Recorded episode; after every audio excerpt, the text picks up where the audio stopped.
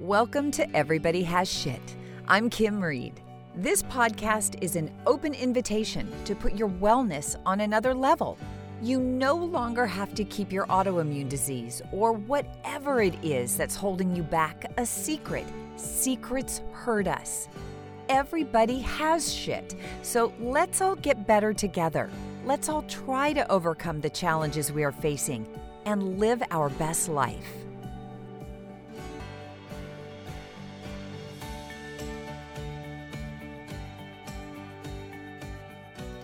There are parts of this interview with Dave Pallet that are just heart-wrenching. We are talking about mental illness, fentanyl, and his beautiful son, Jake. Dave's pain is palpable. He is candid about Jake's story, and he wants you to hear it. It is, I, we have known each other for how long? Like, oh my gosh, let's say I jumped into this in ninety-eight. A long well, time. Well, ninety-eight at K F M B, but yeah. really in radio in ninety-three. Yeah. A long time. Yeah. So your morning A M, my morning F M. Yes, yes, yes. Dave Pallet, who has an extraordinary voice, deep, cutting laugh, says the fuck as much as Samuel Jackson. I think you guys are right in we, there. We do. We say it a lot on our show. I say it a lot. Jeff and I always accuse each other. Who says it more? It's his fault, you know, but it's, uh, yeah, unfortunately, yes, a lot. Uh, it's a good period. Yeah, yes. It's a good period on a sentence. But um, a few, there's there's a reason why you're here. And with it's this show isn't just about uh, illness. It's about creating a life for yourself. Yeah. In spite of things that have happened in your life yeah. that have been traumatic. And you suffered the worst blow. It's so hard to even, and I talked to John Browner about yeah. this. It's mm-hmm. so hard for me to even like, ask you about this. It really is. Yeah. But the fact that you agreed to be here. Of course. Shows that you're open to discussing you know what, your I, life. one hundred percent. Um, yeah, obviously this is a topic that's in my head twenty-four seven. Um, yeah. But yeah, the reason I, I share my, my story is I really don't want anyone to go through the pain that I've gone through. I don't want another parent to go through the pain I've gone through. So I, I share my story as much as I can when anyone asks. Um, we have a nonprofit, which you know we'll t- we'll talk about, but yeah. stuff that we do that keeps the memory of my son who passed away in twenty eighteen alive. Can you tell the story? Tell the story. Can yeah. you go back to that? I mean, yes. he because I went to his service. Yeah, I really it, appreciate that. It was unbelievable. It, I mean, you could just see the love, but but everybody was there. Yeah. But so I didn't know him, yeah. but that said a lot.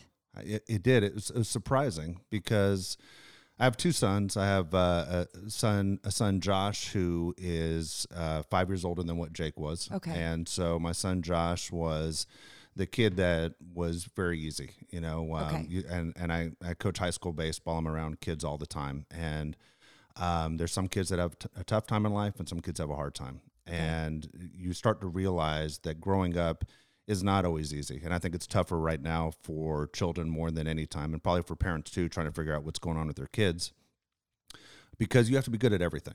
You know, really, especially when you're in high school, you have to be good at everything. What I mean is you have to be good at math. You have to be good at English. You have to be good at foreign language. You have to fit in. You have to have a social life. You have I to be mean, good at sports. Can you imagine? No, I can't imagine having to be great at seven no. or eight things every day. Yeah. And then as, you know, when you get done with high school or college, you start to gravitate towards your interests, and life, believe it or not, starts to get a little bit easier. But for that time through middle school and through high school, it's extremely tough. And then you see the pressures of what happens with social media. And with my older son, everything was really easy. With my second son, um, even though he was a really big guy, and Jake was a big guy, he was, you know, when Jake passed, he was six three, three hundred. I'd say he lost, I'd say it was probably about two seventy-five, but he was okay. a big guy. He wanted to be a pro football player. That's okay. He gained all this weight on purpose. Right. But he started being one of those kids that was always out, where people would say, "Where's Jake?" Ah, he's out somewhere, you know, because he just loved being out. And he always said to me, "Dad, I got to get out of San Diego. You know, this town's too small for me. I'll be living in New York or L A, a big city." That's was his personality. Okay. And just always had a ton of friends and was always very funny and outgoing. And but, then. But you yeah. said, though, that so Josh was easy. Josh was easy. And then Jake. So from the time he was in middle school? No, it happened for Jake. It, it, it everything changed in ninth grade for Jake.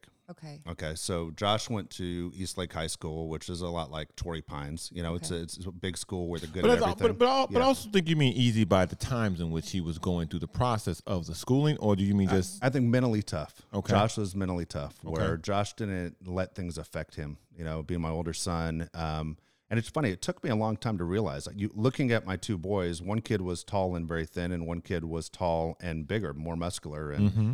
And I always thought the one that was bigger and more imposing in size was the one that was tougher. Well, it took me, no joke, about eight, nine years as a parent to realize, no, the one that is older is mentally tough. I mean, mm-hmm. you can't break that kid. The other one, though, you, he, he would cry. He was very sensitive. And, you know, as I said, he wanted to be a pro football player. We sent him to a different high school. We sent him to Olympian, which is um, a few miles from Eastlake, because everyone said it's going to be too much pressure on Jake to go to Olympia, uh, Eastlake High School, because Josh had done so well in all these sports and was a good student and everything else, and yeah. went on to be a, a college football player at Alabama and all the yep. stuff that comes with it. And so we sent him there to Olympian. He he didn't exactly enjoy it. He had some friends there, but not like he did that were at Eastlake High School. And he came back and he said, I want to transfer schools. So I want to go back and be with my friends. And we said, you know, okay. Problem is, Jake told everybody that he was leaving. Um, because I'm transferring schools, and Jake was a very good football player, and because he was leaving for a rival high school, he got jumped, and he got jumped. He took uh, twenty-six blows to the head as a ninth grader. He got hit, punched, kicked, beaten with books in the head. We took him to the hospital. The doctor says, I can document twenty-six blows to the head. That broke him. He even said, you know, the light went off that day. Everything so changed for him, me. Uh, it, it, it broke his spirit. Okay. It broke his spirit. Okay. And, you know, he suffered uh, concussions from it, to the point where all of a sudden he went from this great outgoing kid, the funniest kid in the room, to he was depressed and wouldn't leave the house. And, you know, trying to figure out what's going on. And from there, he went to went to Eastlake, and it wasn't the same. He tried to play football. The concussions kept coming back. He couldn't play. Finally, you know, later on, he... Last game, he gave me the cut sign right in the middle of a game, like, I'm done. I can't play this game anymore. My head is just all over the oh, place. No. And so without football, and now he created this giant body, yeah. and he thought he was going to be going to U S C and yeah. being a, an N F L player one day. All of a sudden, he has this giant body, and he can't use it. And he's started looking at Instagram, and it's going, everybody lives a better life than me. And mm. depression set in. Oh my and God. From there, he he attempted suicide a few times. And we did what every parent would do. We tried to get him the best help we could get. Right. And I, I stopped working for a couple of years, where I literally was with him nonstop. I mean, twenty-four seven, he was as close to me as I am to you, to the point where I was like, I just need a break. I mean, this is this giant shadow that follows me everywhere. Yeah. And um, we would talk about, you know, the, those are just highlights of people's lives. That's not the way it is. And he would, we talked about death a lot. And he used to say to me, if I ever died, nobody would ever come to my funeral. Nobody cares that I ever existed. That's what kind of stood out to me when you talked about how so many people showed up. Mm-hmm. I mean, there were more than two thousand people there. It was incredible. Oh, I was so surprised. All his friends. Yeah, his friends. And the last year of his life, he was really doing well. I'd say for four years, he was struggling. The, the fifth year, he was doing well. So if he would have died, Jake would have died at any point from age fourteen to eighteen, nobody would have been surprised. But the fact he, he just turned twenty. So, you know, nineteen years old to, yeah. to twenty, he was doing really well. He started doing what I do. He started giving back, and he started coaching these young kids, and he picked his own team, and he started spending a ton of time trying to develop these kids to chase their dream of being Major League Baseball players. And he was doing well, and the kids loved him, and I'm sure you saw the kids in their uniforms. Oh, Those were yeah. Jake's guys. Amazing. And uh, it's funny, one of those kids is supposed to get drafted in the first round this year that, really? that Jake picked, yeah, um, in the summer, supposed That's to get drafted. Incredible. And so, wait, who is the boy? David Whittles is his oh, name. Oh, I saw him, yeah. You saw him yeah, on he too? Always wears his, he has yeah. J P on twenty-five his, on yeah. his glove. A lot of kids yeah. do, actually, throughout San Diego, a lot of kids do. Um, they're, they're about eleven or twelve kids that have gotten tattoos even, you know, which I don't encourage, but it's very nice. It means a lot to me yeah, that they remember. Of course. Um, wait, can we go yes, back of to course. those boys yes. that that jumped him? Yes. What what happened with that? Those were his supposedly his no, friends. Those were his old football teammates. Those right. weren't his friends, yeah. And but Jake, so the police tried to get involved. My son wouldn't turn any of them in. He didn't see what happened, but he could tell by their shoes. So he knew. He's using the restroom. They put a, a shirt over his head and just beat the hell out of him. I mean, I, I, as boys, I know they're young, and, and boys can be dumb yeah. and do stupid things and be impulsive, yeah. but Has there, have you, you know who they are? If I, I don't really, because he wouldn't share, but the school knew what was happening. And that's what's frustrating. Before it happened, I told the school this was going to happen. I said, really? Yeah, I go, I go, he's, he's, he's not safe. I literally called the front office and said, my son isn't safe at your school. He's fine. He's fine. And then it happened. And looking back on it, I should have pursued, you know, legal on it. And, and I think, I, I think that one thing I think I let him down on that he said, why didn't you protect me on that? And uh, my wife's an educator. And so I think there's a big part of, she didn't want to get involved because of her job as well. But looking back at it, we one hundred percent should have gone after the, the kids, the school, the school district for what happened. That's what, one of the things about, as you're telling this story, that, I mean, that part obviously sticks out because th- that's something that is, you can't control that. Yeah. You can't control other people's actions. One of the things that, listening to the story, and we've had this conversation before yeah. on another platform, I, you just said he saw people on Instagram. Yeah. I have, I'm forty. I was lucky enough to dodge the bullet of yeah. what social media has become. I I think it's poison. It is. I think it's absolute poison. And I think any parent who has the pleasure of hearing your story, I think that is the part that more people need to soak in about what their kids are intaking. Yeah. Because the Instagram is a fraction of a second. It's a fraction of a second. And you believe as a young person that all these people, like you said, all these people have all these great things going on, and but most of these people are miserable. Yeah. But this front that they can put up to get people to follow them and, and become an influencer. That's what they want. They want to be a social influencer. That's what they want, not realizing the damage that they're doing, creating these imperfect, creating these perfect people for so many imperfect people. Exactly. And it and it does real damage to people. Yeah. And so when you said that he was he was on Instagram looking at other people's lives, I just went, fuck, man, because yeah. I hate that. I If I didn't work in this business, I would never fucking use it. Yeah. Ever, ever, ever. You. I say that all the time. I say that all the time. I hate it. I I, I, I hate what it does to children. Yep. Yeah. I hate what it does to adults. Yeah. Like, I know fifty-year-old people who won't fucking put their phone down. Yeah. Like, you're fifty. You're right. Like, you didn't grow up with this. Like, detach yourself. I can't imagine. It was hard enough having a son doing it. I can't imagine having a daughter because, obviously, girls show more. You know, girls always with the, the bathing suit photos and these bodies that I imagine are extremely tough to attain. Yeah. I can't imagine having a daughter that's feeling what my son felt. And because their bodies aren't actually what yes, they are exactly. in reality. Right. I mean, you, you see, there are influencers out there now who are exposing exactly what happens and what does they do to these pictures to make everything look so perfect. And your life, I mean, everybody goes to the bathroom. Everybody yeah. gets up and yes. has shit all over their house. I mean, you know, but everybody you don't, don't have see abs. That. Like, let's cut the bullshit. Like, let's get to the, the simpler. Everybody don't got abs, no. man. Like, you can do a thousand sit-ups. It might not work out yeah. for you. Like, yeah. you might not be built that way. And I think for, for young women, it's got to be harder. Yeah, it's got to be harder because you said a lot of some influencers are coming forward. That's because the train has stopped for them. Yeah. Because that's all they know. Like, I feel bad for a generation of kids. And I think, unfortunately, your son got caught up in this. There'd be a generation of kids who won't know how to do shit when they get forty. Yeah.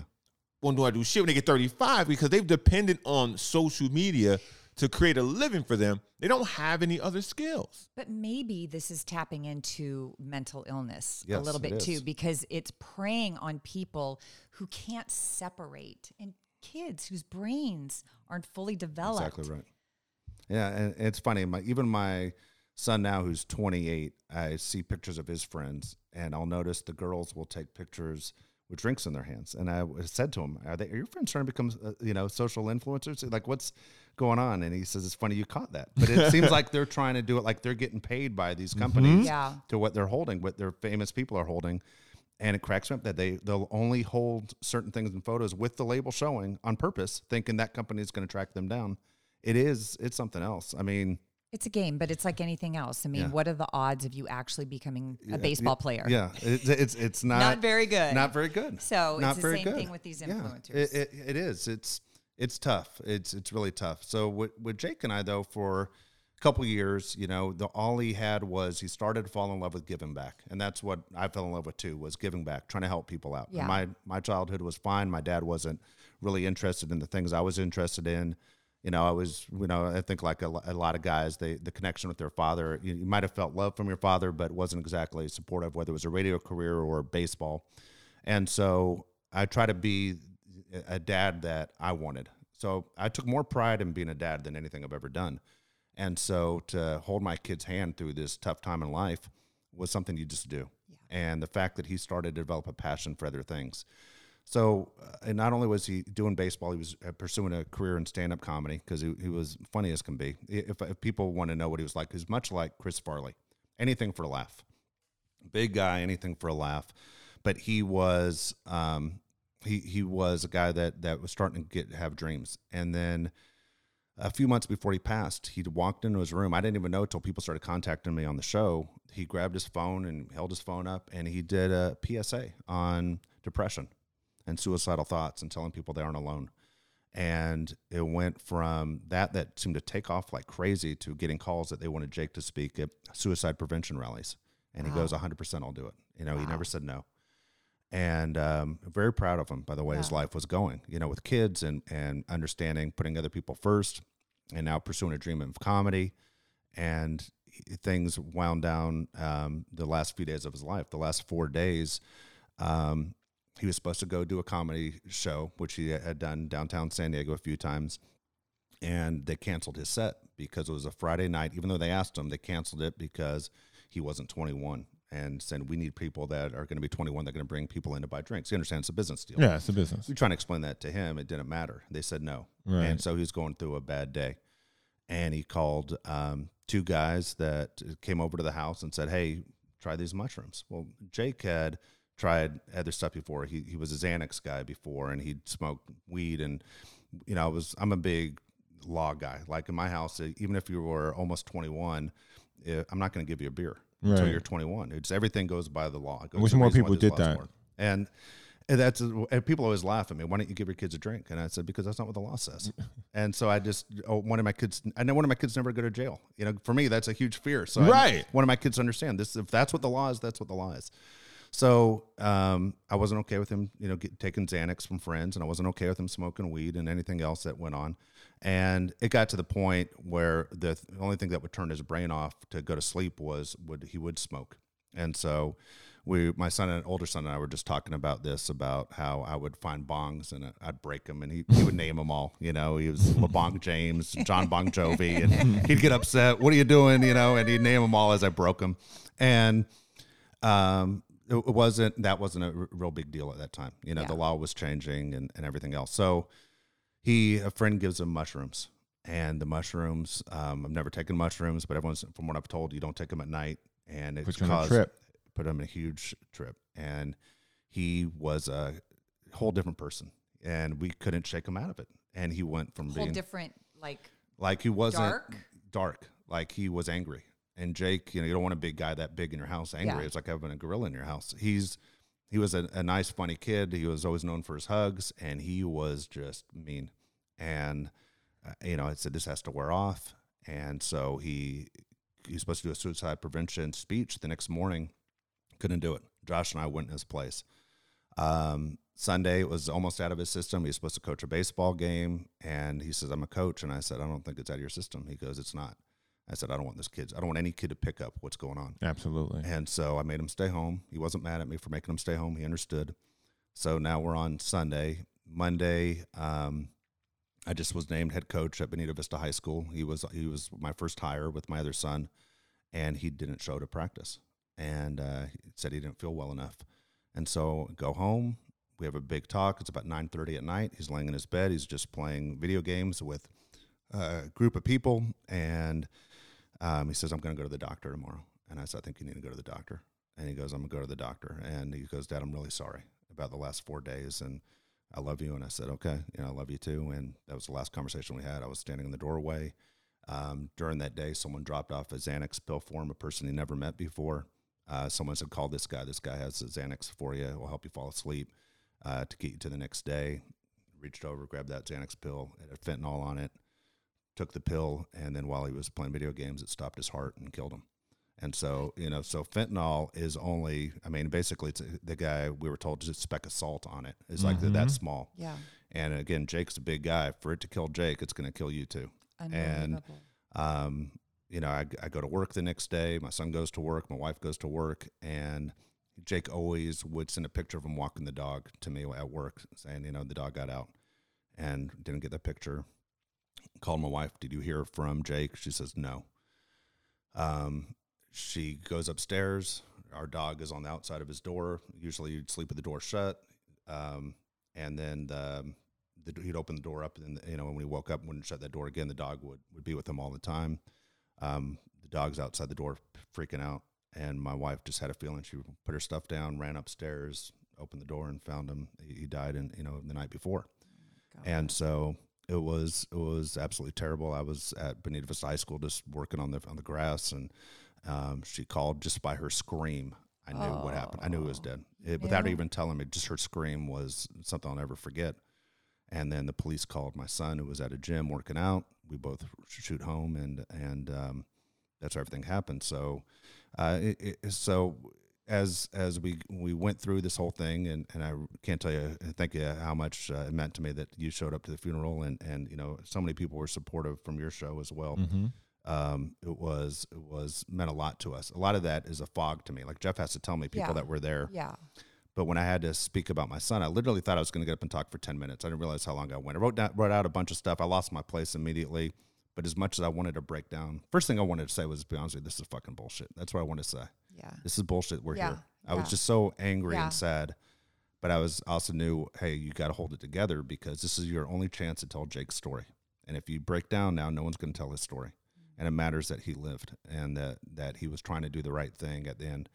Um, Wait, why did it take so long for the mushrooms to get out of his system? Yeah. I don't, don't know. I've never done it, mushrooms. It, per person, it hits di- it's hits different depending on what type of mushroom it was, because mushrooms are psychedelic. Yeah. And so depending on the dose in which, in which you took and how you took it, because some people take it through a topical, so you put it behind your tongue.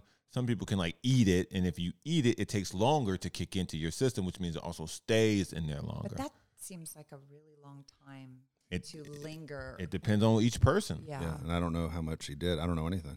Like okay. you could you could take one and be fine in an hour, yeah. or yeah. you could take one and be fucked up for four yeah. days. Yeah. Like it, it literally depends on each individual so person. It was just an unfortunate set of things. That he didn't handle an, a negative on being turned down for the comedy yeah. show to turn to something. So he wasn't as so strong. He didn't have the confidence no, in himself. Not at all. Even though he's a big guy, he was a small person. You know. Yeah.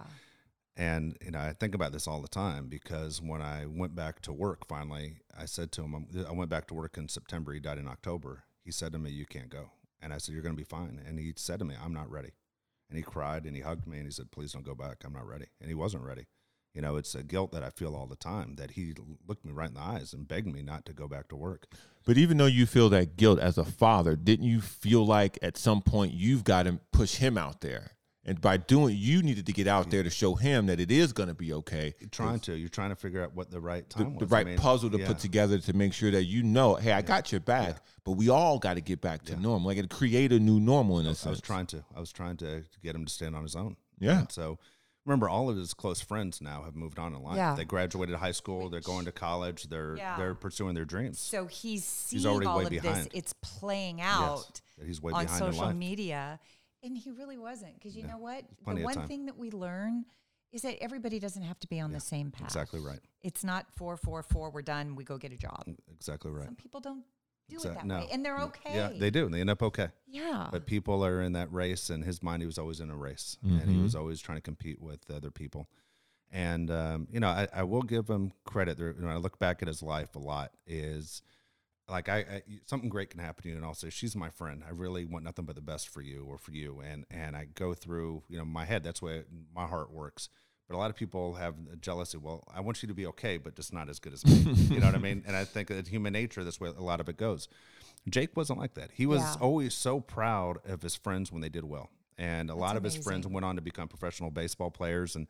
He was their biggest cheerleader. Yeah. He was, there was no jealousy. It was always, do you see what, you know, Casey's doing? Do you see what Julian's doing? It was, he, he was so proud that he grew up with these guys that are pursuing the dream. Not that uh, he was left behind, the fact that they're doing it. And he but felt like he was part of it. But that comes from you too, so, because that's not something that you're born with. That's, that's a taught behavior. to be supportive of that's people. Nice. So you have to know that that is a direct link to you. That, that's that's very nice. You know, oh. as, as uh, you know, these kids that, that we started with, with Jake when he played, and as my son, my older son played, but with Jake when he played, we put a team together in two thousand ten. We took about a bunch, a bunch of nine-year-olds, and we put them together. We started with kids in the neighborhood that nobody wanted. They couldn't find a team to play on. Out of those thirteen kids, twelve of them are professional baseball players. I mean, it's it's it's like a Disney movie. Holy cow! It's amazing. And they're and so you ask any of those kids, what do you do for a living? I'm a professional baseball player. That's I play, incredible. I'm with the Giants. I'm with the Guardians. I'm with the Cardinals. I'm with and you sit and you go through it, and it's just an amazing story to see all these kids at one point who people didn't have an interest in, yeah. all of a sudden have had amazing careers. And uh, I know Jake would be the, the proudest of all of us to Just go. Shows the impact that yeah. one life yes. can have on many. And so it, it, yeah, that's that's very nice. I always try never to take credit for anyone's you know success. Um, I feel like I was lucky enough to be part of the ride. As I always tell the kids, I always say, I've had kids that have been very nice who have gotten huge signing bonuses. And coach, what do you need? And I go, I want nothing. All I want is when you make it to the majors in your first game, call me the night before so I can fly to wherever you are. And I'll go, I'll sit right next to your mom with a box of Kleenex, so we're going to be crying Aww. the whole time. But that's all I want. I just that's want to so see one of these kids though. play in a major league uh, field and and chase their dream and watch that they made it. Yeah. You know, so they're all in the minors right now, and a lot of them have earned scholarships. And it's grown to from those few kids to more than fifty scholarships. And and I couldn't be more proud of these guys that are chasing the dream. And so, I, but I know Jake would be extremely excited. And and as I said, the team that Jake picked at the end, we those kids are finishing up right now. And um, I promised him, I was literally handing the team over to Jake saying, you know, I've done this. This is going to be your thing from now on. You know, I kind of need a break. I, I never go on vacation. I, your mom probably wants to see me. And I said, this is going to be your thing. And he goes, all right, I'm ready. The, you know, so I promised those kids when Jake passed, I'll stay with you to the very end. And so now that they're coming to the end, it's kind of bittersweet. It's very sad. It's that, a legacy, though. That it's, yeah. It, and we're continuing. You know, I thought I would wrap it up, but we aren't. We're taking, taking a group of fifteen, sixteen, seventeen-year-olds to Arizona in June, and we're going to try and do the same thing with them and have them pursue their scholarships. So, so the story doesn't end, though. No. It continued until just... Until March, right? Yes, we. Um, so the the F B I and and the police um, have done a tremendous job. They tracked down two people involved that were involved in Jake receiving the pill with the fentanyl on it. it was where did a, he get the? Uh, where did it, he get it? It was uh, one. It was a person who found, believe it or not, through Instagram, who said this guy can get it for you. Never met the guy. You know, I didn't. I didn't know who it was. They police came. They took his phone. They took his PlayStation. They took anything that Jake could possibly contact anybody with, and these two guys had never met. So somebody recommended that Jake call this this person to get a, a Xanax pill, and um, that was the first time they met. That one that one brief second. So the case was was put off over and over again because of COVID. You know, sentencing. People say you're going to feel better after the sentencing, and this went all the way from San Diego all the way to Kansas, crossing state lines with meth and fentanyl and weapons. And it was a it was a big federal really? case. Yeah, it was a big federal case. And so it came down to the two people, the person that gave Jake the pill and the person that gave that guy the pill to give to, to Jake. And it wasn't just like we were trying to kill Jake. They had a dirty batch. Mm-hmm. And they were killing people and didn't seem to care. I mean, they knew when Jake died on that Monday night, they the knew, guy knew. He knew, and still on the next day on Instagram showed a picture of a, ba- of a bag full of pills and I still have more. I have more pills. He did not give a shit that my son died. See, and that's the that's the part that, and I, I've shared this with you before. You're much better than I am because I couldn't have, I couldn't control that rage. I had a, I have a promising son who went through who went through something, came out of the other end of it, and not only is he better, in in many ways because he went through a downtime, he went through a tough time. He's now helping other kids awesome. realize their dreams and, and growing and being something else. And that got taken away from him by you. And not even that, oh, man, hey, I made a mistake. Yeah, yeah. It, it, it was an accident. Yeah. No, hey, here's this other bag of pills the next day on Instagram. Like, I would I would be in so, jail. When I, and, I, and the thing is, I get excited because my adrenaline goes like you do. That's how my brain worked. Yeah. My brain worked when I, you know, I can see you thinking the way I thought. Yeah, man. So I'm not, just makes me feel like I'm not crazy. one hundred percent. Yeah. And I'll be honest with you, there's a big part of me has thought of that, you know, being honest here. You know, if it wasn't for an old, another son or, or my wife, I think I would have felt better. I literally I said to the police, I said, I tell you what, let's waive the twenty years for ten minutes. Just yeah. ten minutes. And they said, well, you guarantee I'll be alive when the ten minutes are up. I said, absolutely not. And they go, that's why we aren't going to give you the ten minutes. Yeah. Lock but me, I, lock I me think, up for anything. I'll jaywalk. But I thought it would make me feel better, you know? And I go, yeah, I have a million times it's gone through my head on what I would do. Mm. And, um, you know, I, obviously my older son and I were, were best friends, you know, and, and, you know, I don't want to miss out on the day he gets married or the day he has kids. And, and there are things I want to see in life. Um, but I, I thought just like you, and when you started talking, I'm like, it makes me feel like I'm not nuts for, for not being crazy. Because I think a lot of people, like the ability to show restraint yeah. is a, is always a good sign of character. And that's one of the things that I struggle with when it comes to violence. Yeah. Because I, it's never necessary. And when a someone does something and shows zero remorse for it, because accidents happen. I grew up in a family where my entire family sold drugs and, and, and were gangbangers. Yeah. And so there's a code of, of ethics in which which people operate. And so when something like that does happen, there's a way that you just got to bite the bullet. Now, you may not want to, but you have to, because now it falls back on other people. So the guy who gave it to him, now it fell back on him because this guy didn't do what he was supposed to do. So the the dealer side of it, I understand it because I grew up around yeah. it. And for someone to just be so blatant about it, yeah, the people within that business would have been like, do whatever you got to do because we'll tell you where he's at. We'll tell you where he's going to be after that. Cause we'll call him somewhere where you'll be and he'll be yeah. because we we can, we as an organization yeah. cannot have that. And so what, every time you tell the story, I get upset. Yeah, for you. Yeah. No. And did you see him face to face? I did in the courtroom. And what was that energy? It's funny you say that? This because literally I've thought about this day a lot and said when I'm going to see him in the courtroom. And I was thinking, I don't know if I can keep from not getting arrested yeah. myself. Mm-hmm. Thinking I'm going to jump over there and I'm going to beat the shit out of this guy. And um, I th- thinking that's the only thing that's going to make me feel better. And so when I saw the guy, a couple things were interesting. One was he was a big guy, and I didn't know what size he was, but he was a big guy, probably about six three, probably almost four hundred pounds. He was, really? just, a, he was just a big schlub is yeah. what he was. He wasn't a muscular guy. He was just a big Spat. mess. Fat. Yeah, just a big mess. And you realize when he spoke, he wasn't very smart. He yeah. was a dumb guy. And then you realize his story was his mother had him deal drugs for her first, and he brought money and drugs back to her. And that's why he was brought up by working for his mom. And then he got in with a bigger group. Mm-hmm. But I'm listening to him talk, and I'm looking at his mom who's in the courtroom and his aunt. And they did not give a shit. They didn't care that this kid was paying the price for their crimes. And I literally, when it was over, I, I felt like um, I felt like there she should have been the one in jail. Yeah. She fucked this kid over. If, she, yeah. if that kid had a good mom, he would have had a different life. Because that's all he and knew. And I, yeah, I didn't feel bad for him. I'm right. just saying the wrong person's yeah. going to prison for twenty yeah. years. Right. And so it was it was very interesting. When we went to court, my wife spoke, I spoke, and my son spoke. And none of us knew what we were going to, either one of us, and it was going to say. We didn't yeah. prepare it that way and go, what are you going to say? Um, it was the only time I've ever seen, whether it was a T V show or in, in person, I've never seen a judge cry. And my wife started talking, the judge started crying.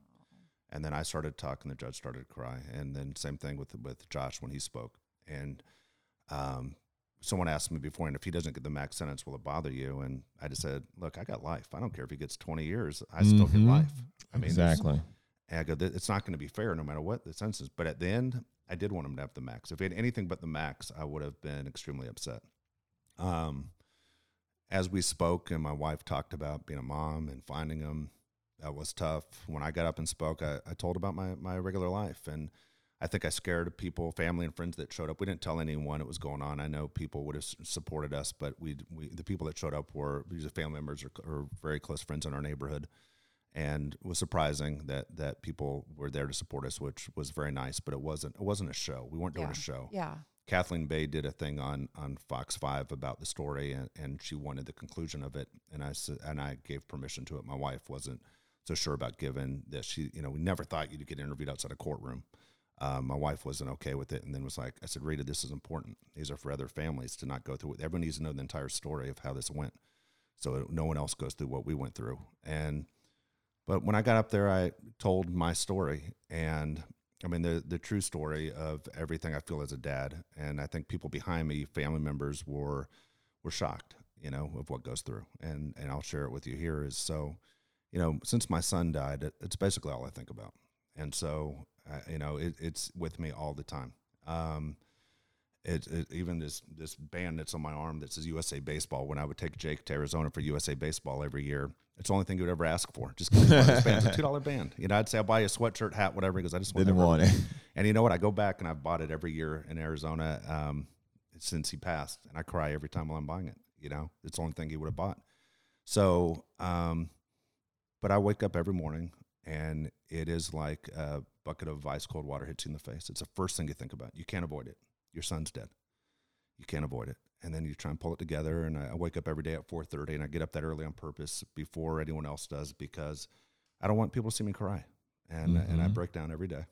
And then I go through my day, and there are things that make me feel good. Um, being around kids and coaching, what I know Jake would have done. And there's banners at Bonita Vista High School that have his initials, J P, behind home plate. And I look at it every day. And it has a locker in the high school with his name on it, and um, his jersey hanging up is twenty-five. And I talk to it all the time. I go to the school on Sundays when no one's around, and I sit there for about four hours almost every Sunday. And, and uh, it's my therapy of talking to my son. During the day at some point, uh, I'll admit it. I go, I wish I was dead too. You know, I'm mm. that depressed without him that I wish, um, I just want to see him again. I just want to see him. And um, at night, I can't sleep, and it, your head doesn't turn off, and you realize, you know, your your son's not here. And I constantly look around the house, and I look at the stairs, and I picture him coming down the stairs, or uh, what he would say to me, you know, restaurants, whether it's a Burger King or something. It's funny, right before right. Jake passed, he said something to me that made me laugh that it, I think about, as dumb as this is, when we play these baseball tournaments, and you have sons that are athletes, you know, sometimes these nights get long and the days get long, and um, we'd go through whatever's a Burger King. You got to eat. Yeah, you got to eat. You're starving. Yeah. You've been playing baseball all day. And I would order, you know, two of, of whatever, two two double cheeseburgers and, and two drinks. And we'd be driving on the freeway, and I'd say, Jake, give me the second burger. And he'd look in the bag, and he would say, he screwed you at the drive-thru. There's only one left. There's, there's nothing left. You only ate one. I had two. And I'm like, God dang it. I always get screwed at the drive-thru. For years, he did this to me. And right before he passed, he told me, remember I told you every time you got screwed at the drive-thru? He goes, I always had three. And he always, I always ate mine. And I laughed about it. And I was like, that son of a bitch. So, but I, I think about stories like that. And I think about everything I can I can grab. I haven't cleaned one thing out of his room. His room's exactly the same as it was before. I haven't thrown any shoes away or clothes, given any clothing away. Do you go in there? I do. I do. Um, my wife and son won't go in there. Um, I go in there. I go in there a lot. How is and your wife? She's she's um, she struggles. She doesn't realize she struggles at times. She you know she has breakdowns. She had you know she had one last night uh, out in the open. The the strange thing is I can have a moment where I'm in a good stretch, and she's having a bad stretch, and we try and hide it from each other because you don't want to bring the other person down. Right. And it, it's hard. You know, conversations are hard because you go out to dinner and it always goes back to, you know, your kids. And it's extremely tough. Um, living life is tough. One thing my wife does that is hard as a husband is my wife cries in her sleep every night. And she doesn't know it. I go, you know how tough it is for me who's trying to fall asleep, and I'm listening to her crying in her sleep about oh her son. God. Mm-hmm. And it's been like because this for three years. You want to fix everything. Yeah, you want to fix it. You want to make everything. You want to you're a protector. Right. Yeah.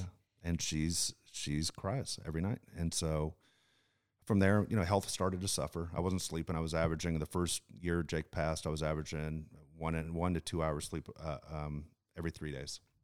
And it caught up with me. I've always been in decent health. All of a sudden, my blood pressure just went crazy, and it was like one eighty-eight over one twenty-eight forever. I had no idea what high blood pressure was, but I wasn't feeling good. I just felt like my hands were shaking all the time. They were turning purple, and, and couldn't understand what was happening. Didn't think that my health was failing. But um, since he passed, I've been on, I literally take every morning, I take stroke and heart attack medicine. Mm. And this is someone that's always been an athlete, been in shape, and all of a sudden, just to function, I need to take stroke and heart attack medicine every day. And I think that, losing a son is just, uh, losing a child is, I always tell people, don't think about it as long, too long. My, my, Yeah, I'm going to cut you off. No, you're fine. No, I'll, you're I'll tell you real quick. So my, here for you. My, my, my dad passed away in twenty eighteen. Okay. So on my dad had brain cancer. My dad passed away on, on January first, twenty eighteen. He literally took a gun and, and killed himself. A few months later, my son dies. The pain I felt for my dad, which I thought was, this is the most devastating thing to happen because there was no closure. There's no last yeah, conversation. No. Right. to how could you leave me without having one converse, last conversation with me, to my son dying. Literally, I don't think about my dad passing. The, the difference in pain is so dramatic. And yeah. parents go, I can't imagine. I literally say, don't think about it, because it, it is the scariest damn thing. Mm-hmm. On a scale of one to ten, it is the biggest pain you'll ever feel. And you just never picture in your mind your child goes before you. And then to, you know, have questions, what could he have done? Because any parent's going to go, what could he have done? So when you ask how my wife's doing, she um, she went back and got her doctorate. She graduates next week. She went and pursued her doctorate because she needed to take her mind off her son. And yeah. so she just threw herself into school. Yeah. And so extremely proud that she's able to finish it. I am extremely nervous, though, after next week, when the education part, where all her time was going into, her weekends and nights were going into studying, pursuing her doctorate, yeah. is now what does she do? Right. Does she go back into a, a depression? So you you surround yourself with friends and support and people. You, and, and they're great. And you can't have you somebody there twenty-four seven to no. fill every void no. because it's going to be there yeah. no matter where you are. Exactly. But I just, it's so hard. I mean, I have a lump in my yeah. throat listening to you. Just the fact that you have the ability yeah. to tell this story is a big deal.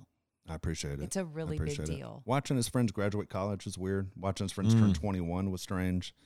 Uh, went to a wedding last year that um, was a family friend whose older son was the same age as my son, and we all grew up together. You know, all the kids grew yeah. up together, and we're super, super close. And um, I was wondering how my wife was going to take it, and huge breakdown. Mm. You know, huge breakdown. Couldn't deal with the couldn't deal with the wedding, and um, I think that's the way it's going to be for a long time. Is that, you know, not that you aren't happy, but you're right. realizing they aren't coming your way. Right. There are no new pictures on your phone is what we say all the time. You know, the pictures have stopped. And you guys give so much, and you give so much to the kids of that age. Yeah. And so every time they experience something, it's her and it's you imagining what would he be like, or what would he be doing? What part of this, like when you go to a wedding, it's your son's good friends with someone. Yeah. Would he have been the best man? Would he have been a groomsman? Oh, yeah. Like, would he have taken it?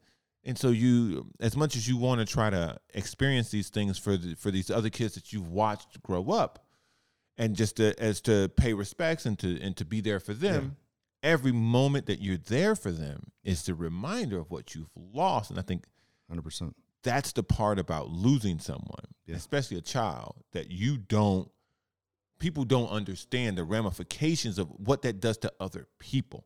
Yeah. And everything that you now have to live through every single day, the, the hill you have to climb every single day. And every hill is different because, again, this week is the graduation. This week is the wedding. Wait till these kids start having kids. Yeah. Oh, and, I know. And, and so, and so you, yeah, you know, I've thought about all this. Yeah. You know which one gets me the most? I'll try not to cry on the show. I try to hold it back a lot.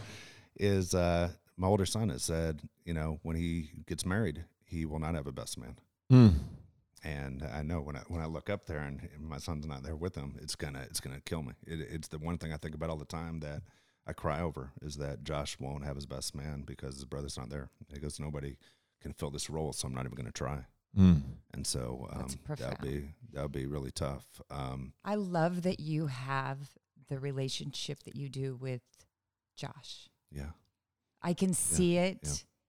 On the pictures, and I can, I feel it in the words that you write on posts that he's, uh, you know, and of course I followed his, you know, to Alabama. Yeah, yeah. He w- what he was, he was a quarterback. He was, he was a quarterback. Well, when you and I worked together back in twenty twelve, he actually left for college to, he was a college baseball yeah. player. Oh yeah. And I pushed him towards baseball because I thought there was a better chance of going pro in baseball than football. And he hated the college experience uh, where he was at. And he just says, I hate college baseball. And I rem- remember he had a chance to be drafted coming out of high school. And he says, I don't want to go pro. I'm not ready to go pro. He just thought he, he was too young. And I said, these guys are your age, but he wanted to go to college. So I said, okay, go to college. And so he went to U C Riverside and hated everything about it. And um, comes out, he says, Dad, I'm going back to football. And he had football offers before. And I said, okay. And he went to North Carolina. He was about to commit to North Carolina. It's literally in the coach's office. Already had a student I D. And Nick Saban's office called and said, we're here. You're coming back to football. If you come to Alabama, we have a spot for you. And he called me and said, what do you think? But he was with my wife at Chapel Hill at the time. And I said, um, it's Alabama. You got to go. And the fact that you even had to call me to ask, yeah. thanks, but. I mean, it, it is so crazy the way it worked out. That was my favorite team growing up. And it would be like all of a sudden you find out your kids, you know, with the New York Yankees or the Dodgers or the Padres. And I'm going, I, c- I couldn't believe it. Yeah. And I mean, I've been a fan of this team since I was ten years old. And all That's of a sudden he's going to Alabama. Crazy. And uh, yeah, super, super excited by it. And he goes to Alabama, and he knows it's going to be tough to play. And he worked all the way up from, like, the seventh quarterback to the number two quarterback. But the quarterbacks around him are, you know, three of them are starting the N F L right now. Right. Jalen Hurts plays for the Eagles, Tua right. plays for the Dolphins, and Mac Jones plays for the Patriots. Behind Heisman Trophy yeah. winners and Biletnikoff yeah. winners. And yeah, yeah, insane. And I remember when Josh was at Alabama, and they won the, the Peach Bowl, and all the older kids went out to have a great time. Jalen Hurts, who's the quarterback of the Eagles, was only twenty at the time. Jake was nineteen. They just spent the night together, New Year's Eve together. And, you know, I have pictures of, of Jalen and, and Jake together because they were too young to go out. Right. And it's, it, again, Jake would have been on cloud nine knowing Jalen made it to the N F L as the right. quarterback of the Eagles. Um, it, it was it was nuts. But Josh and I do have a great relationship. I mean, it's, I it's the that, relationship I think every father's son wish they had. Yeah. And, and that light that yeah. you get from him Yeah. is going to be extraordinary yeah. for the rest of your life. one hundred percent.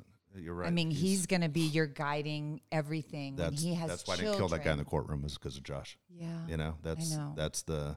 Find another strength. That's that's it. And he's um, he's just he's a great kid. And, um, you know, I said, you know, kids are kids go through a lot. I said he was easy. You know, I said I, I was lucky enough I got a diamond, as I say. You know, yeah. when you get a kid that, that just does the right things, and I lucked out with that. And... Um, Yeah, we are best of friends, and even though when he moved to Nashville, we still talk every day, and, and you know, we communicate every day, and, you know, my wife feels kind of out of these conversations sometimes. So we just talk about, you know, everything, yeah. and I realize how smart he is and how much smarter he is than me, and, and how funny he is, and, and, and I didn't realize how funny Josh was till Jake passed, because Jake was always the funniest guy in the room, mm-hmm. and you realize Jake has a, uh, Josh has a great sense of humor.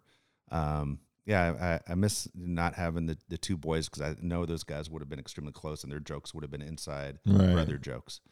Um, and I think, you know, obviously we, Josh and I kind of have the, the brother relationship. I was so young when I had Josh. I was twenty-two years old when he was born. Yeah. And, um, you know, here we are. Um, wow. And so. Did you did you ever think of, of, of bringing another kid into your house? Um, no. You know, there were so many kids we brought into our house as my kids were growing up. Mm-hmm. Um You know, there's there's one that's uh, in Double A with uh, with Cleveland right now, the Guardians, and his name is Julian Escobedo. He played at San Diego State, okay. and um, he's center fielder, and we're hoping he makes it. But Julian basically lived at our house, and you know, growing up, he had a single mom. She worked all the time, and you know, my son's names are Josh and Jake, and his name is Julian with a J, and he used to say all fit the time, right "I in. fit right in." He goes, "I'm the third J," and every year I'd ask him for Christmas, what do you want, Julian? And every year he'd say, I just want to be adopted. I just want to live here. And so so when you talk about bringing kids in the house, we brought kids in the house for years mm. that whether they spent the night or stayed all day or stayed all week, um, we, we've done that. You know, one thing I, I I think about these boys as far as stuff that we do with these kids, during COVID, um, there's such a huge depression that hit a lot of kids. Yeah. You know, and sorry, as, as you guys got me choked up. um Is um I, I can't I'm not going to say the team, but I, I coach a, a lot of teams throughout the year and through either the California Bears or Bonita Vista. But one of the teams I coached, I had sixteen kids on the team. Eight of the kids attempted suicide that year. Oh my god! During wow. twenty twenty, uh, during COVID. twenty twenty, twenty twenty, twenty and twenty twenty-one. So they don't they don't know. You know, I can't share their. I can't say, well, your teammate's in the same boat. I can't. I didn't share their privacy. Yeah. Yeah. That's why I don't want to say which team it right. was, but talking to these kids, and here I am trying to help them out and walking through it. If Jake was here, I kept thinking this is where Jake would have yeah. saved the day mm-hmm. because he had been at the lowest. He could have held their hand. Right. And I mean, I have one kid that literally threw himself in front of a train and the police pulled him off the tracks. And um, to know that fifty percent of my team attempted suicide was unbelievable. That is unbelievable. And And it was it was so scary, and, and I didn't, you know, you want to say the right thing. You know, I mean, you're doing the right thing. You can give all the advice you can. But it would, even though it probably would have been easier to let them know you aren't alone, your teammates are going through it too, you can't share that information. Yeah. You know, so-and-so is yeah. going through it too. But right.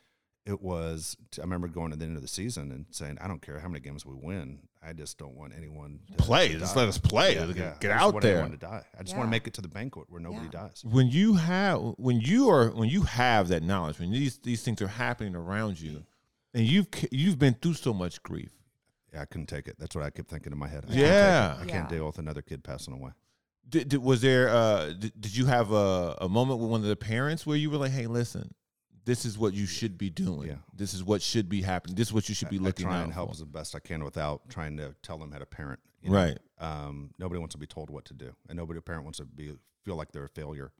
But the most important thing is the child. I try and do the best. As I say all the time, I'm not a professional. People ask me all the time. I get emails every day about my son's gone through this, my daughter's gone through this. Can you talk to them? And then I said, I'm happy to say anything you want me to say, but I, you have to know I'm not a professional. Like, there are people out there who get paid to. See, fix this your is kid. where, and this is where, this is where we'll split here, because you're better than a professional because you've walked the walk. Yeah, you've been down the if, road. If something happens, I don't want them to come back to me and go, "You, you said this. You said this would fix it."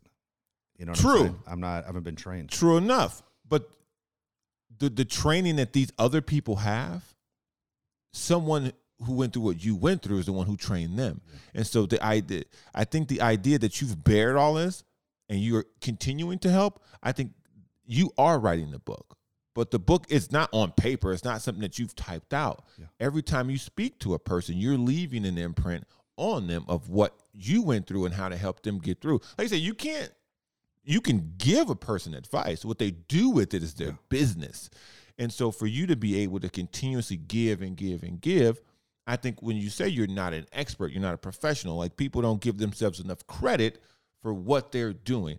I'm I'm a dick. I'm a huge self-congratulator. And I, I I don't give a shit. Because people don't give themselves enough credit. And I think that we spend so much time allowing the negativity of things to to, to be the headline, when in actuality, there's nothing wrong with saying, I've done this. Because you've made it through something, not just what you've yeah. gone through, but just in general. Yeah. I did this. And so now that I've voiced that I've done this, I'll get emails, I'll get questions, I'll get calls about, hey, well, how did you do it? You will always get the negative person, like, oh, fuck that guy. He, yeah. they don't, he didn't know what he was doing. He failed. But they don't matter. Yeah. The negativity never matters. It's it's the it's the person that you help that always matters. Now, you could speak to one hundred people, you help one. But that one person you help might help a thousand. That's the goal. And that's the goal. And and that's always the journey. And so give yourself credit, man, because to say you're not a professional, I think you're better than a professional. Because, again, a professional would have been in jail because they'd have fucked that dude up and they'd have been locked up and not been able to share the story. They had to do it from behind a cell. It'd been a, a Dateline episode. So you were able to keep your cool. Keep your composure. Look around you. Look at the other things that you have in your life and the things that you had to keep fighting for. And you kept doing that. And that is, that's Hall of Fame level shit right there. I try and do the best I can with the kids that I have. As I said, when the kids play for me, you know, they're teammates, yeah. I would say you become family day one. And that's the way it always is, that we're family. So we look out for family. Mm-hmm. And you, you, I just want, the, what we preach all the time, and Jake used to preach it too, is we try and create great childhood memories. That's always the goal. And and and base the baseball part, you know, I've been lucky enough as a coach where we've won a ton. I mean, we won a ton. We play one hundred games a year, win ninety of them. We won a lot. Um, and then nobody cares. You know what I'm saying? Mm-hmm. So, I mean, you, you could, if you walked into my garage right now, you'd see one hundred plaques on the wall that say first place. Nobody has ever knocked on my door and said, hey, can I see your plaques? nobody, nobody gives a shit. Those plaques are only up there to bring back memories for me. Yeah. They aren't an ego deal. It's just I remember what kids were on which teams, mm-hmm. which kids earned those plaques. But in the in the long run, it, none of it means anything. All of it comes down to great childhood memories, mm-hmm. and that was something why I started this whole deal. Was I didn't feel I had a lot of those. I thought, you know, I, again, that going back to the dad thing. My dad, I would say, loved me. My dad didn't like me. Does that make any sense? Mm-hmm. Where he, there's nothing I did that my dad had an interest in. Yeah, you know, and there, and we couldn't have been more opposite. He hated the radio career. You know, didn't like it. You know, wouldn't talk to me if I was out of a job. That kind of deal. It made him nervous. Um, it just thought. You know what I think about? Yeah, Sorry to yeah, interrupt. No problem. Is is that what? How, whatever that dynamic was that you had with your dad, whatever it was that was missing in you, yeah. you became this amazing guy that had the perspective enough to know how you wanted to be.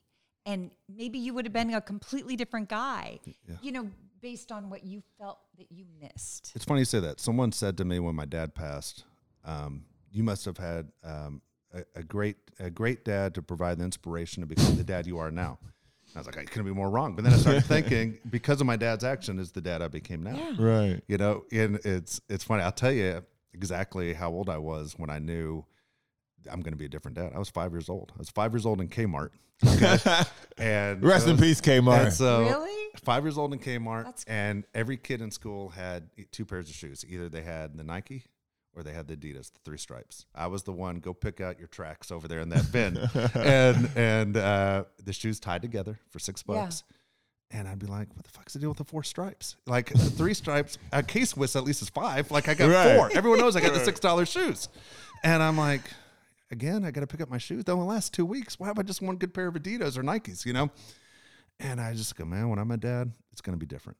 And it's funny. My, my wife always said, man, you spoil the shit out of these kids on Christmas and their birthdays. And I, and I was like, I was a baseball player too. No one ever bought me a bat. Yeah. And I never had my own bat. I know, yeah. you know, I played all the time. And I was like, my kid's always going to have the best stuff. And, mm-hmm. and, and whatever it needs to chase their dream, whether if they were piano players, they would have the best piano. I was going to make sure they're going to have all the tools they needed, and I just try to always be different. And, again, I know it made my dad nuts to the very end with me, but, again, it's childhood memories. You're only yeah. a child for a short time. Mm-hmm. I mean, really short time. It's important we don't fuck this up, whether it's all the way through high school, college, whatever, because, as I said, now there are more obstacles than ever, but it's the great childhood memories. And when you find out, you know, kids are thinking about suicide. One kid told me that when he was suicidal, said, I've been trying to kill myself since I was six. I go, six, God. six years old. And so you, uh, you know, you get extremely scared for these kids. So the time that they're with me through a game, through the relationships, the friendships, all that stuff, they're going out to eat, all that stuff, that's that's where the stories come from. Yeah. And the, the final score doesn't mean jack shit. It means everything's about, hey, when I was around that kid, that coach, that team, that was some of the best memories of my life. And that's what we try and create. And that's all there really is yeah. when you think about life and yeah. not all the other distractions that are out there. Yeah. You know, that's, it's based on memories. That's that's and creating that's the best ones that you can. That's that's what we try and do. Yeah. And that's what we try and do. So um, how you know, can people listening to this help help with what you guys are doing now? Um, well, I, I tell you what we're doing now is, in Jake's name, we created a nonprofit called Jake's Projects. And as I said, Jake, not only did he love people, his teammates, um, he knew there were people that couldn't afford to pay for stuff. There are years that I paid for, for kids. And um, this started when I was about twelve years old. I remember my dad lost his job, and I was in uh, maybe eleven, twelve. I was in sixth grade. And I remember you could feel the pressure in the house, and you could, you could, you'd go to school and you go, well, I can't go get a job. Who's going to hire a, an eleven, twelve year old? And you could see it in your parents' face that yeah. things were really tough. And um, I didn't know how tough they were, but you could tell that money was an issue. And so I always tried to pay for kids, and I always had money aside that I was told parents, I'll keep it private, but when this happens to any of you, let me know, and I, I got you. And I would pay about fifteen thousand dollars a year out of my pocket so that no kid ever felt what I felt. Wow. And uh, after a while, I mean, the no, my wife had no idea I was doing this, by the way, but I had a separate credit card that was just for California Bears. And all of a sudden there was a tremendous debt on that card. And she saw the statement come through, and she never opened it up because she knew it was business. Right. And she says, how long have you been paying for these kids? Like, I've been paying for these kids for over ten years, you know? and and it's not just one kid, it's a bunch of kids, right. because every family at some point goes through a, a bad time. Downturn. And, yeah. and I would pick it up because I was worried about the kids. Again, great childhood memories. This is going to screw these kids up. And so I would take care of it. Um, so Jake's Projects is a foundation that does two things. One is we raise money for kids and families who have a tough time paying for sports, because sports are extremely expensive. Yeah. We pay for equipment. Um, we, um, we, we, and it, guys and girls, we, there are softball players out there we take care of. Doesn't have to be baseball or softball. You just have to go through the website and apply. Jake's projects dot org. You know, we have, we have money to help families out. I'm very proud of that. Jake would love that. Um, and then the other thing is we do a lot of education on not only with depression and with um, the dangers of taking prescription drugs that aren't yours. Yeah. And and I, I do speeches, and I'll speak at schools or colleges, and uh, try to make myself available to everything I can do. Zoom calls I've done for young teams across the country and whatever it takes. But um, we just don't want anyone to go through what we went through. We want to keep the good childhood memories part, so we, we do what we can as far as paying for things when other families can't. And we uh, we want to make sure that families are well aware of what's going on through um, the dangers of taking prescription drugs in our ears. Just hearing what – you're an extraordinary guy. Thank you. I mean, it's absolutely extraordinary. But just hearing what your reality is like, and the fact that you are still putting yourself out there is tough, and reliving it, and even sitting with us today and just telling us everything that you have. I mean, I appreciate it. That that's t- that it, is. Um, they're good. There are some days where, like, if, t- if I woke up today and it was a day that lasted longer in the morning, then other I would have had to call you and tell you. But there happens, like, you just don't know. It hits yeah. you in waves. Yeah. When you start crying, it's like I'm gonna cry directly at twelve o'clock. It just hits you in a wave where you you can't breathe. Yeah. And so I was talking to a, a close friend on the way over, and she said, "Are you gonna be okay?" And I, I said, "Yeah." I go, oh, "Today is a good day. Today is a perfect day to do this." So yeah. I appreciate you having me and sharing the story. As I said, if I don't share the story, it could happen to another family. So well, it is important. It's important information. There are so many parts of this that are important that we want to support you in any way. So we thank really, I really appreciate, appreciate you being with us and oh, being so candid. Thank you for having me. And uh, and again, if you if you again, if there are families out there we can help, please don't hesitate. But um, again, so where can we find you? Jake's projects dot org. Okay. Okay. And um, there's nothing like getting the pictures of the people that with their uh, with their new equipment oh, and the smiles on their face. And I have one on my phone that was just sent to me from a girl who's a softball player, and the look on her face is just amazing, and it, it makes good. It all worthwhile. Yeah. Feels fantastic. Good to have new leather. Yes, it does. It's great. It's great. Thanks so much. Thank Dave. You so much. It was great You're seeing amazing. All of you. Absolutely. Yeah, man. It was great. Appreciate it.